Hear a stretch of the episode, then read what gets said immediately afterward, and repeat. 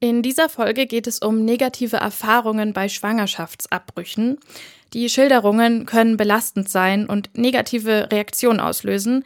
Passt also auf euch auf, wenn ihr die Folge hört. Schwangerschaftsabbruch. Bei diesem Wort muss ich ehrlich gesagt immer an meine Uroma denken. Die hat sich nämlich die Treppe heruntergestürzt, um eine ungewollte Schwangerschaft abzubrechen. Und ich frage mich echt, wie muss es einem gehen? Wie verzweifelt muss man sein, dass man sowas macht? Heute ist man medizinisch ja top versorgt in Deutschland, auch was das Thema Schwangerschaftsabbruch angeht. Eigentlich. Denn gerade da sieht es tatsächlich sehr viel schwieriger aus, als man vielleicht denkt. Wir haben für diese Folge mit Lena gesprochen. Sie ist 25 und wohnt in Jena. Und sie ist mitten im Studium schwanger geworden und hat sich entschieden, die Schwangerschaft abzubrechen. Man muss die ganze Zeit dieses Geheimnis aufrechterhalten und man, man fühlt sich sehr unehrlich. Ich habe halt ganz stark meine Freunde gemieden. Es gibt ja immer mal Gespräche über Kinder. Und in dem Moment musste ich eigentlich immer lügen. Das fand ich ganz schlimm, dass ich nicht zu den Leuten ehrlich sein konnte, die mir ganz viel bedeuten. Ich hatte einfach Angst davor, wie sie reagieren. Der Grund, warum Lena niemandem von ihrem Abbruch erzählt hat, ist, Lena hat illegal abgetrieben. In Deutschland. Deswegen nenne ich hier im Podcast auch nicht Lenas richtigen Namen und meine Kollegin Tina spricht Lenas Antworten nach. Denn Lena hat Angst, dass man ihre Stimme erkennen kann. Bei illegalen Abtreibungen, da denke ich ehrlich gesagt eher an Länder, in denen Schwangerschaftsabbrüche komplett verboten sind. Warum das aber auch in Deutschland gar nicht so selten vorkommt, darum geht's in dieser Folge. The Sex Gap ein Podcast von gesundheithören.de und der Apothekenumschau.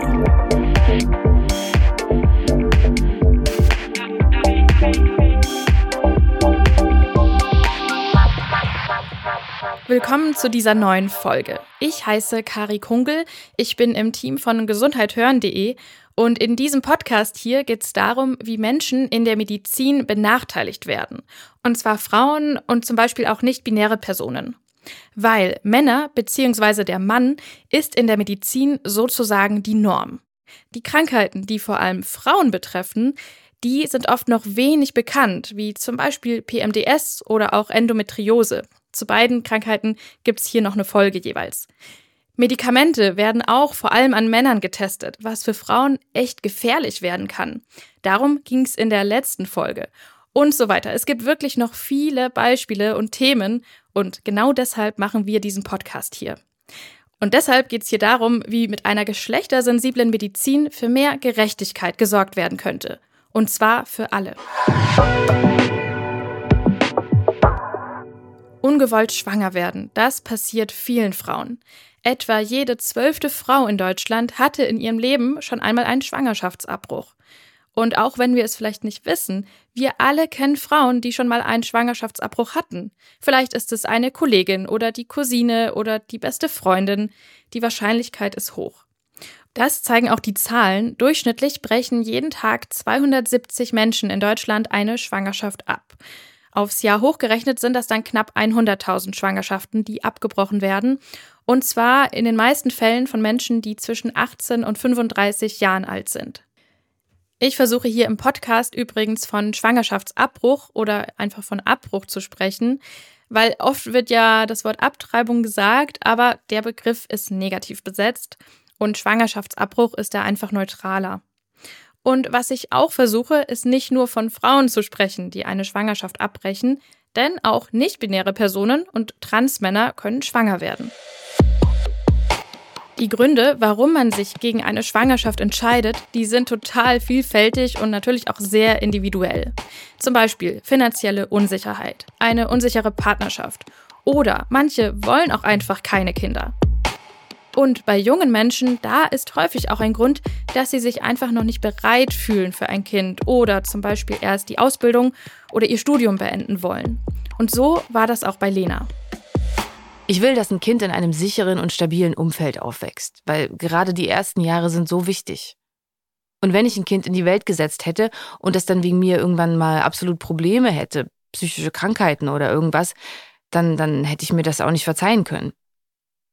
Ich hatte das Gefühl, dass ich noch nicht in der Lage war, eine gute Mutter zu sein. Lena wusste also, sie will die Schwangerschaft nicht.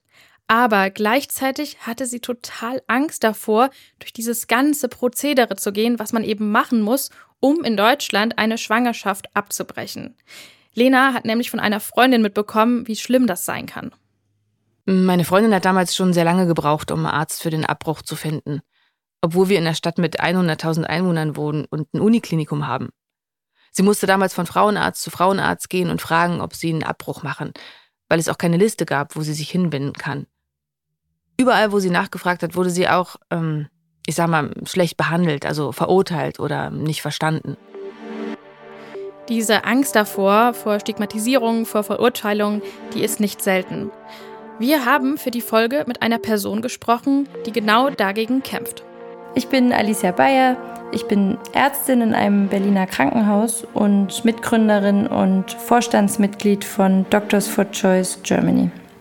Alicia Bayer erklärt, ein wesentlicher Grund für die Stigmatisierung ist, eine Schwangerschaft abzubrechen ist in Deutschland illegal. Hä, denkt ihr jetzt vielleicht? Also man kann ja abtreiben. Also, ein Schwangerschaftsabbruch bleibt unter bestimmten Voraussetzungen straffrei. Geregelt ist das Ganze im Strafgesetzbuch, dazu kommen wir auch gleich noch.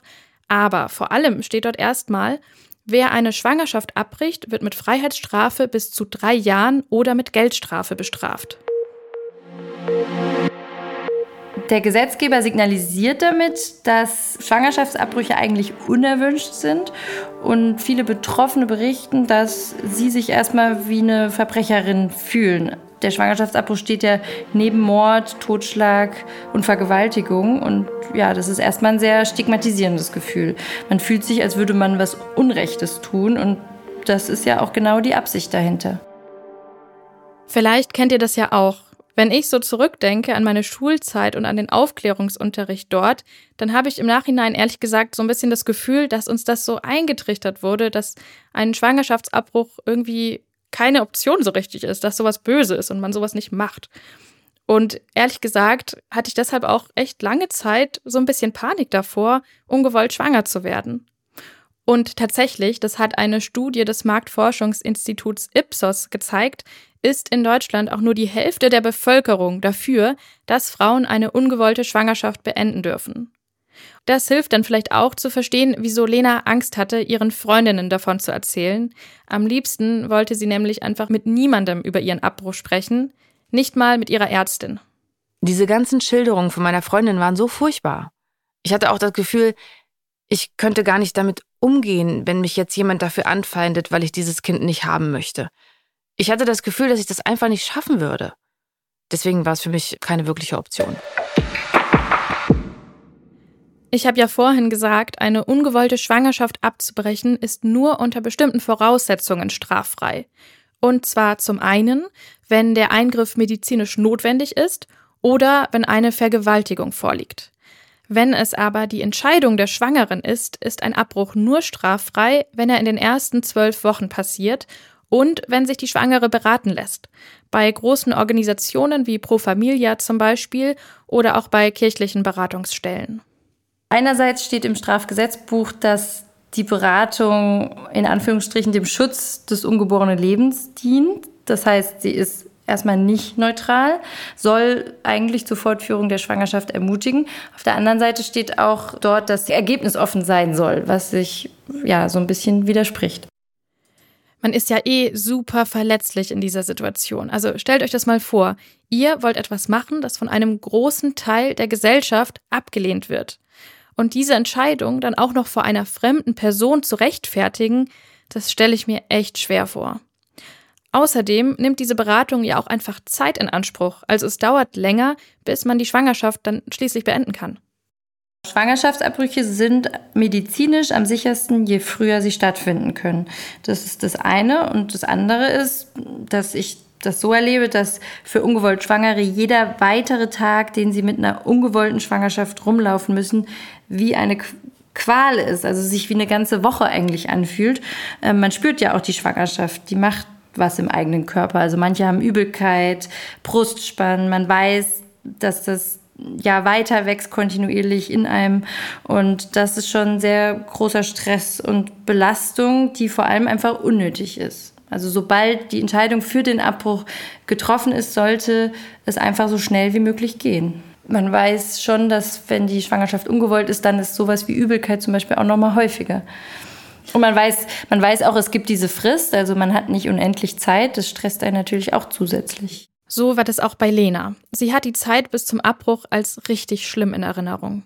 Es hat sich die ganze Zeit so angefühlt, als hätte jemand bei meinem Leben auf Pause gedrückt, als könnte ich mich auf nichts anderes mehr fokussieren als auf dieses heranwachsende Baby und darauf, dass es wegkommt. Was würdet ihr machen in so einer Situation? Ihr seid schwanger, ungewollt, ihr fühlt euch eh schon richtig schlecht damit und dann habt ihr auch noch das Gefühl, ihr schafft das alles nicht. Ihr wisst nicht, wie ihr eine Ärztin oder einen Arzt finden sollt, der oder die den Abbruch durchführt und ihr habt Angst vor dem Beratungsgespräch. Was macht man in so einer Lage? Lena, die hat in dieser verzweifelten Situation Women on Web gefunden. Das ist eine Organisation, die den Zugang zu Verhütungsmitteln und sicheren Abtreibungsdiensten unterstützt. Das Angebot das richtet sich an Frauen aus Ländern, in denen der Zugang zu einem sicheren Abbruch eingeschränkt ist. Und dazu zählt eben auch Deutschland. Das Ganze funktioniert so, die Frauen, die kriegen über Women on Web per Post Medikamente, mit denen sie dann die Schwangerschaft beenden können. Die gesamte Kommunikation und Anleitung war auf Deutsch. Mir hat auch ein Arzt geschrieben, wie ich die Medikamente nehmen muss. Sie kannten sich auch mit der deutschen Rechtslage aus. Sie haben mich auch darüber aufgeklärt, dass das, was ich tue, eine Straftat ist. Wenn Lena erwischt wird, muss sie mit einer Geldstrafe rechnen oder sogar ins Gefängnis. Trotz der Gefahr, bestraft zu werden, für Lena war Women on Web die Rettung. Sie musste sich nicht auf die Suche nach einer Ärztin machen und sie hatte auch kein Beratungsgespräch. Der Nachteil, geht etwas schief, dann kann Lena im Krankenhaus nicht einfach sagen, was sie gemacht hat, sondern sie muss dann erzählen, sie hätte eine Fehlgeburt gehabt. Sie haben gesagt, dass man medizinisch nicht unterscheiden kann, ob es äh, eine Abtreibung ist oder eine Fehlgeburt. Und dass, wenn ich extreme Schmerzen haben sollte oder wenn ich nicht mehr aufhöre zu bluten oder wenn ich allgemein einfach eine Nachsorge haben möchte, dass ich zum Krankenhaus gehen soll und dort sagen soll, dass ich eine Fehlgeburt hatte. Und dass ich keine Angst zu haben brauche, mir medizinische Hilfe zu suchen. Nach Angaben von Women on Web wenden sich mehr als 2000 Frauen aus Deutschland jedes Jahr an die Organisation. Auch weil ein Schwangerschaftsabbruch auf legalem Weg teuer ist. Ein Abbruch kostet zwischen 300 und 600 Euro. Das hängt auch von der Methode ab. Die medikamentöse Methode ist eher im Bereich von 300 Euro und der chirurgische Abbruch dann eben ein bisschen teurer. Das Problem in Deutschland ist, dass Schwangerschaftsabbrüche keine Krankenkassenleistung sind, zumindest die Abbrüche nach Beratungsregelung nicht. Und das sind ja eben über 96 Prozent aller Abbrüche.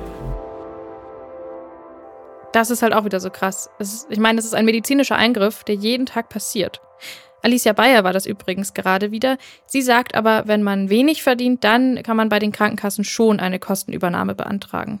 Und das bedeutet dann eben auch wieder weitere bürokratische Schritte, die man auf sich nehmen muss und die auch wieder eine Zeitverzögerung bedeuten und die eben vor allem dann Niedrigverdienerinnen betreffen, was eben auch wieder sozial ungerecht ist. Alicia Bayer hat selbst einige Jahre Schwangerschaftsabbrüche als Ärztin durchgeführt und sie kämpft bei der NGO Doctors for Choice dafür, dass ungewollt schwangere Menschen selbstbestimmt über ihren Körper verfügen können.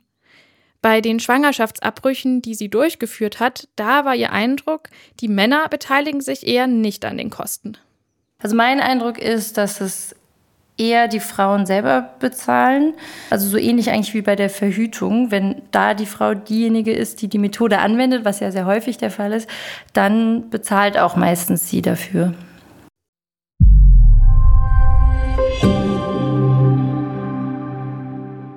Hi, ich bin Peter Glück und ich manage hier bei gesundheithören.de viel im Hintergrund, damit unser Team aus Gesundheitsjournalistinnen coole Podcasts machen kann. Und einige von euch haben uns zuletzt schon öfter mal geschrieben, dass sie das ganz gut finden, was wir hier so alles anbieten zu den unterschiedlichen Themen rund um Gesundheit. Das freut uns natürlich mega. Und für den Fall, dass sich jemand von euch fragen sollte, was er oder sie denn tun könnte, um uns zu unterstützen. Ich habe da eine gute Nachricht. Es gibt was. Und zwar geht das auch noch ganz einfach. Ihr würdet uns megamäßig helfen, wenn ihr weitererzählen würdet, dass es uns gibt. Alle Podcasts von gesundheithören.de durchlaufen einen strengen Faktencheck und sind von unserer wissenschaftlichen Redaktion medizinisch geprüft, pharmazeutisch geprüft. Mit anderen Worten, wir achten hier sehr penibel darauf, dass wir keinen Blödsinn erzählen. Geht ja schließlich um unsere Gesundheit.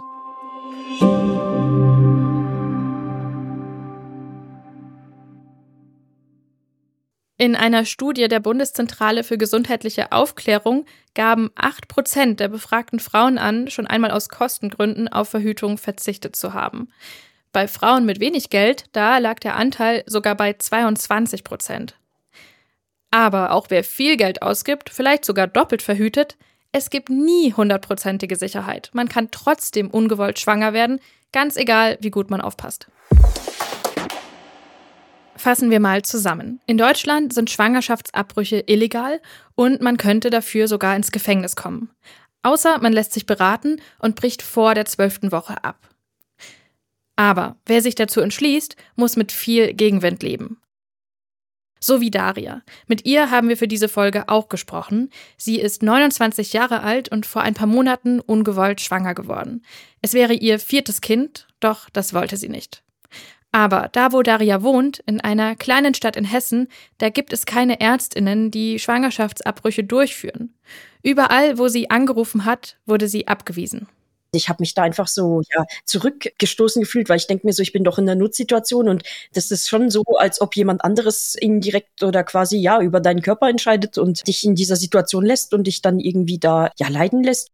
Auch Daria heißt eigentlich anders, aber die Stimme, die ihr gerade gehört habt, die ist wirklich ihre.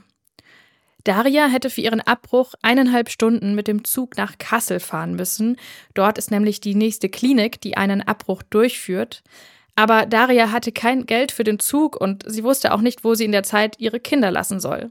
Außerdem hatte sie Angst vor dem Eingriff. Ich bin halt so ein Kontrollmensch. Ich hätte halt jetzt nicht gern unbedingt einen Eingriff gehabt mit Ausschabung oder Absaugen und so, ne, weil ich halt Angst vor einer Vollnarkose oder sowas habe. Je nachdem, wo ihr in Deutschland wohnt, könnte es euch ähnlich wie Daria gehen, wenn ihr mal einen Arzt oder eine Ärztin für einen Abbruch sucht. Nur knapp 38 Prozent der öffentlichen Krankenhäuser mit gynäkologischer Station führen Schwangerschaftsabbrüche durch, wenn sich die Schwangere selbst für den Abbruch entschieden hat. Und diese Kliniken, die sind regional sehr ungleich verteilt. In Freiburg, Koblenz oder Regensburg zum Beispiel gibt es keine einzige Praxis. Und in der Millionenstadt München gibt es nur vier. In Berlin dagegen sind es über 70. Wir haben Alicia Bayer gefragt, warum das so ist. Leider ist es in Deutschland eher die Norm, als Gynäkologin keine Abbrüche durchzuführen als andersrum. Also neun von zehn Gynäkologinnen führen keine Schwangerschaftsabbrüche durch. Und tatsächlich sinkt die Anzahl sogar. Also die Anzahl der Praxen und Kliniken, an denen Schwangere einen Abbruch durchführen lassen können. In den letzten 20 Jahren hat sich diese Zahl nämlich fast halbiert. Ich denke, in den wenigsten Fällen sind es wirklich tiefgreifende moralische Gewissenskonflikte.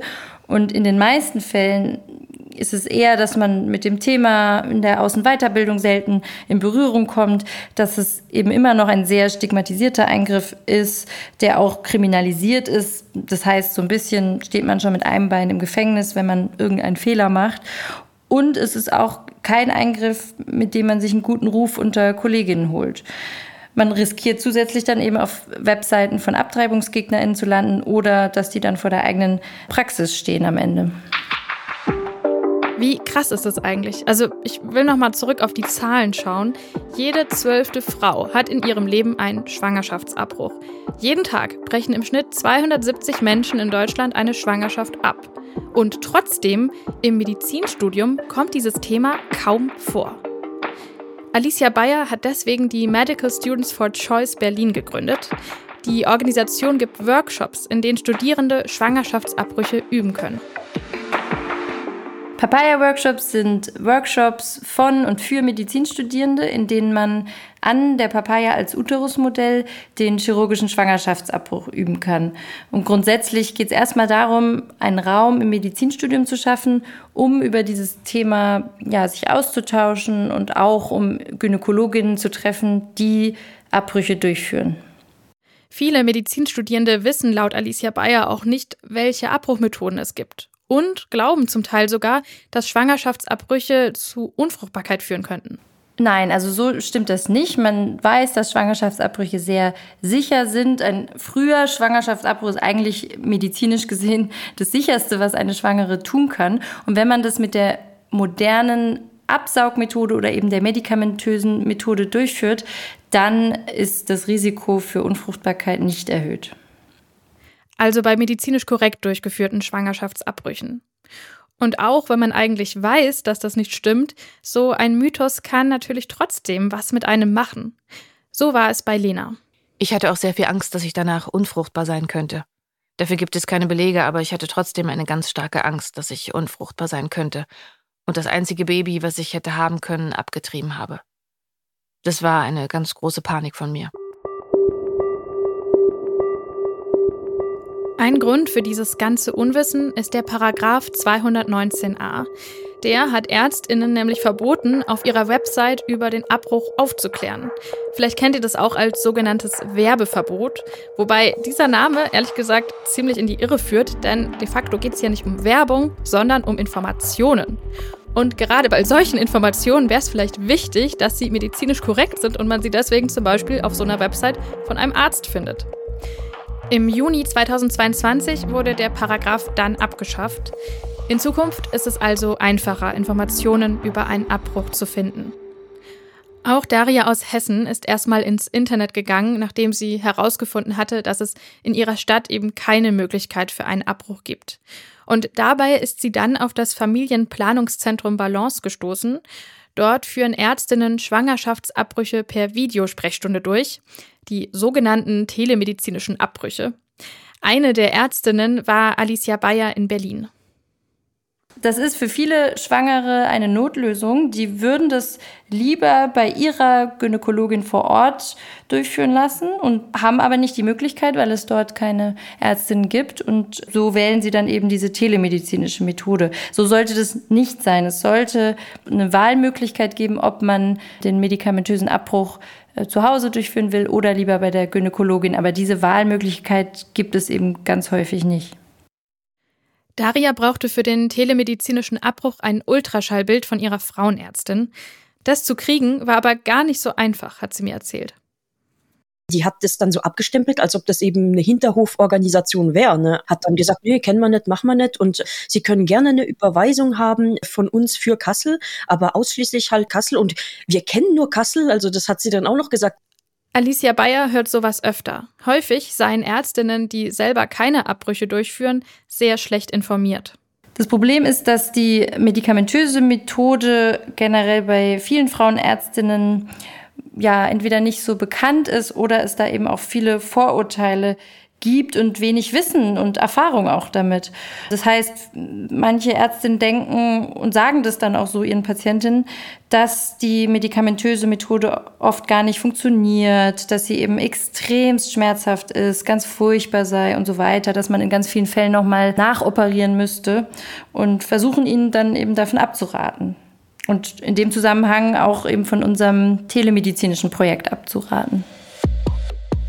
Daria war dann natürlich total verzweifelt. Sie wusste nicht, wie sie nach Kassel kommen sollte, um den Abbruch zu machen, und ihre Ärztin hat ihr von dem medikamentösen Abbruch per Videosprechstunde abgeraten ich dachte mir so, Mist, was mache ich denn jetzt? Und ich habe dann halt wirklich schauspielern müssen am Telefon ne? und habe dann so gesagt, ach, wissen Sie was, ich habe es mir doch anders überlegt, ich gehe jetzt doch nach Kassel und so. ne Und okay, gern, dann geben wir Ihnen einen Termin, hat sie dann gemeint und so. Und ich bin dann dahin und ich habe halt lügen müssen. Ich habe gehofft und gebetet, also einen Tag vorher habe ich kaum schlafen können. Ich dachte, hoffentlich kriege ich dieses Ultraschallbild, hoffentlich kriege ich diese Überweisung. Daria hat das Ultraschallbild dann bekommen. Es hat geklappt. Dann musste sie aber noch das Beratungsgespräch organisieren und einen Antrag auf Kostenerstattung stellen. Und dann letztendlich konnte der telemedizinische Abbruch stattfinden. Dafür hatte Daria drei Videotelefonate und die Medikamente hat sie per Post bekommen. Welche, das hat uns Alicia Bayer erklärt. Das erste Medikament ist Mifepriston. Das ist ein Gegenspieler des Schwangerschaftshormons und bewirkt erstmal, dass die Schwangerschaft quasi angehalten wird. Und zwei Tage später nimmt man dann das Misoprostol. Das führt dazu, dass der Uterus sich zusammenzieht und eine Blutung ausgelöst wird, so wie eine Regelblutung und die Schwangerschaft damit dann eben ausgestoßen wird. Daria hatte zum Glück gar keine Schmerzen dabei. Das ist aber bei jeder Schwangeren unterschiedlich. Ihr erinnert euch an Lena, die die Medikamente illegal über Women on Web bekommen hat. Bei ihr waren die Schmerzen ganz schön krass. Ich lag dann vorne überkrümmt da im Bett und wusste nicht, wie ich mich hinlegen soll, weil es so weh tat. Mein Freund wollte mir über den Rücken streichen, weil er auch nicht wusste, was er tun kann, um mir zu helfen, und äh, das war mir schon zu viel. Und immer nach so einem Krampf habe ich dann stark geblutet. Das ging so über circa drei Stunden. Ich habe mich auch übergeben müssen. Es waren auf jeden Fall die stärksten Schmerzen, die ich je hatte. Im Vergleich zur chirurgischen Methode ist es die schmerzhaftere Methode. Das ist nochmal die Ärztin Alicia Bayer. Aber wenn man die entsprechenden Schmerzmittel mitbekommt und darüber eben auch aufgeklärt wird, dass man die auch großzügig nehmen kann in dieser Zeit, dann ist es für viele eine sehr, sehr gute und auch ja, erträgliche Methode. Lena ist dann tatsächlich ins Krankenhaus gefahren, nachdem sie solche Schmerzen hatte. Der Hauptgrund war, dass ich wissen wollte, ob es wirklich funktioniert hat. Dass ich mein Leben einfach wieder normal weiterleben kann. Weil es hat sich so angefühlt, als hätte jemand bei meinem Leben auf Pause gedrückt. Und ich wollte einfach mein Leben zurück. Wenn man nach einem medikamentösen Abbruch zu Hause in ein Krankenhaus fährt, ist es in Deutschland aber gar nicht klar, dass man auch behandelt wird. Das liegt am sogenannten Verweigerungsrecht. Das heißt, kein Arzt, keine Ärztin muss einen Schwangerschaftsabbruch durchführen.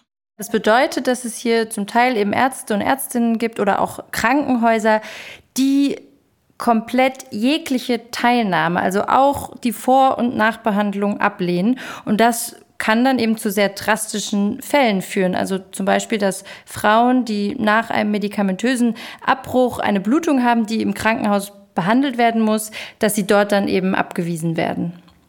Das Abweisen geht dann zwar nur, solange das Leben der Frau durch die Blutung nicht in Gefahr ist, aber es ist trotzdem echt krass.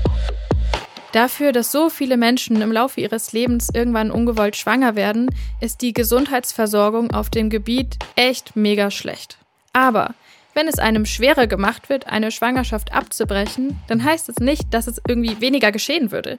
Die Abbrüche, die finden trotzdem statt. Es wird einfach nur gefährlicher für die Schwangeren. Genau das wird ja häufig argumentiert. Man könnte durch Verbote Schwangerschaftsabbrüche irgendwie verhindern. Das funktioniert nicht. Abtreibungsverbote können die Zahl der Schwangerschaftsabbrüche nicht senken. Die finden trotzdem statt, dann aber eben illegal und äh, unsicher.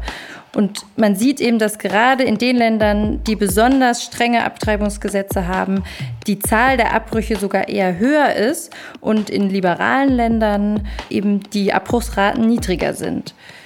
Und wir sehen auch, es hat auch keinen Einfluss auf die Geburtenrate. Also Länder mit hohen Geburtenraten sind zum Beispiel Frankreich, Schweden. Und das sind eben auch Länder mit sehr liberalen Abtreibungsgesetzen. Also da sieht man, dass es eher darum geht, dass man gute Gesetze hat für Eltern zum Beispiel, dass man die unterstützt oder Zugang zu Verhütung und so weiter. Also viel Gleichberechtigung auch. Und das sind dann eben Faktoren, wo Menschen sich wohlfühlen und sagen, ja, hier möchte ich jetzt auch Kinder bekommen. Mal kurz zur geschichtlichen Einordnung. Den Paragraph 218, das ist eben der, der Abbrüche verbietet, den gibt es seit 1871. Lange haben Frauen dann dafür gekämpft, ihn abzuschaffen, aber erst 1972 ist das gelungen, und zwar in der DDR. In der Bundesrepublik dagegen gibt es den Paragraph bis heute. 1974 ist er dann aber eben immerhin so ergänzt worden, dass ein Abbruch unter bestimmten Voraussetzungen straffrei ist. Dass es den Paragraphen aber immer noch gibt, das liegt auch an der starken Gegenwehr von Abtreibungsgegnerinnen. Also wenn man sich anschaut, wer gegen das Recht auf Schwangerschaftsabbrüche ist, dann sind es häufig Parteien oder Institutionen oder Einzelpersonen mit antifeministischen Positionen. Zum Teil ja, geht das Richtung rechtskonservativ oder auch nationalistisch oder christlich fundamentalistisch. Und die treffen sich eben alle in diesem gemeinsamen Punkt des Antifeminismus. Und da merkt man eben schon, dass das ein zentrales und wichtiges Motiv ist, dass der weibliche Körper beherrscht wird und eben Selbstbestimmung eingeschränkt wird und die Kontrolle über die Fortpflanzung beibehalten wird. Wenn eine Frau dazu gebracht wird, möglichst viele Kinder zu bekommen, dann ist sie natürlich in ihrer Mutterrolle beschäftigt und hat keine Möglichkeiten, sich anderweitig sozial oder politisch oder gesellschaftlich einzubringen. Auch wenn die medizinische Versorgung für Schwangere, die einen Abbruch machen lassen wollen, in Deutschland immer schlechter wird, im weltweiten Vergleich sieht es bei uns noch ganz gut aus. Jedes Jahr gibt es laut den Vereinten Nationen weltweit 121 Millionen ungewollte Schwangerschaften. Gut 60 Prozent davon werden abgebrochen. Und knapp die Hälfte dieser Abbrüche findet unter unsicheren oder sogar gefährlichen Bedingungen statt. Das heißt, rund 30 Millionen Menschen beenden jedes Jahr eine Schwangerschaft und haben dabei keine sichere Versorgung. Die Folgen sind Blutungen, Entzündungen, Vergiftungen oder dass versehentlich die Gebärmutter durchgestochen wird und andere Organe verletzt werden. Die meisten dieser unsicheren Schwangerschaftsabbrüche finden in Ländern des globalen Südens statt. Aber auch in Europa haben Abtreibungsgegnerinnen und Gegner in den letzten Jahren dafür gesorgt, dass es in einigen Ländern fast unmöglich ist, eine Schwangerschaft legal zu beenden. In den USA, das habt ihr bestimmt mitbekommen, bei mir war zumindest auf Instagram wirklich alles voll damit. Da gibt es seit Juni 2022 kein generelles Recht auf einen Schwangerschaftsabbruch mehr. Der oberste Gerichtshof, der Supreme Court, der hat das seit 1973 geltende Recht auf Abtreibung für ungültig erklärt, also fast 50 Jahre später. Die Folge, jeder Bundesstaat kann jetzt selbst entscheiden, wie er damit umgeht. Einige Staaten haben bereits neue Verbote erlassen. Und für Menschen, die eine Abtreibung machen wollen, heißt das jetzt aber, sie müssen dafür oft weit reisen in andere Bundesstaaten, in denen das noch erlaubt ist. Das muss man sich als ungewollt Schwangere aber auch erstmal leisten können, sagt Alicia Bayer. Also wenn man nicht in der Lage ist, in einen anderen Bundesstaat zu reisen und dort den Schwangerschaftsabbruch durchzuführen, dann wird jetzt das Verschicken von Abtreibungsmedikamenten ein ganz wichtiger Pfeiler werden. Das ist das, was Lena mit Women on Web gemacht hat. Auch in den USA ist das illegal. In Bundesstaaten wie Oklahoma oder Texas, da löschen die Leute deswegen ihre Zyklus-Apps, weil man über die herausfinden kann, ob jemand schwanger war oder nicht. Es gibt aber auch positive Nachrichten. International gibt es nämlich immer mehr Liberalisierungen. In Argentinien, Kolumbien oder Mexiko zum Beispiel. Argentinien hat jetzt sogar liberalere Abtreibungsgesetze als Deutschland. Fassen wir noch mal kurz zusammen. Schwangerschaftsabbrüche sind in Deutschland illegal, außer vor der zwölften Woche mit dieser verpflichtenden Beratung eben. Aber es gibt immer noch eine krasse Stigmatisierung, immer weniger Praxen, die das durchführen und im Studium lernen Medizinstudierende fast gar nichts dazu. Und darüber haben wir in der Folge zwar bis jetzt kaum gesprochen, aber es gibt wirklich aggressive Abtreibungsgegnerinnen, die mit Gewalt und Drohungen gegen Ärztinnen vorgehen, zum Beispiel vor deren Praxen auftauchen und so weiter. Das Ganze ist wirklich ein emotionales Thema, auch für mich ehrlich gesagt. Mir war überhaupt nicht klar, wie schlecht die medizinische Versorgung bei Schwangerschaftsabbrüchen in Deutschland ist. Und ich finde, jede Person, die ungewollt schwanger wird, sollte über ihren eigenen Körper frei entscheiden dürfen.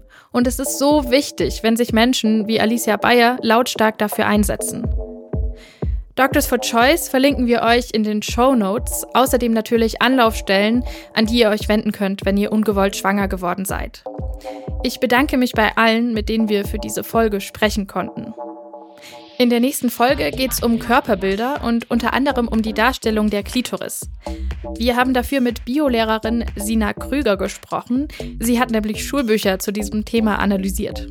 Ich habe dann festgestellt, vor allem die Klitoris ist halt nicht richtig dargestellt, meistens nur als kleine erbsengroße Verkümmung vorne, äh, manchmal auch so ein bisschen als verkümmerter Halbmond, aber nie als eigenständiges Organ. Mittlerweile berät sie einen Verlag dazu.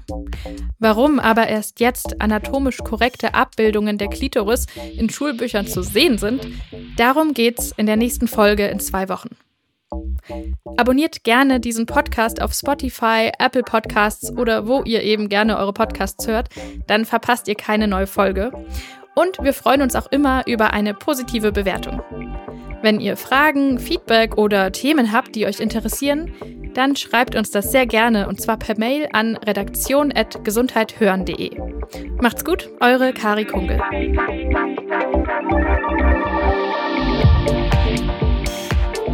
The Sex Gap. Ein Podcast von gesundheithören.de und der Apothekenumschau. Produziert von Polar Berlin.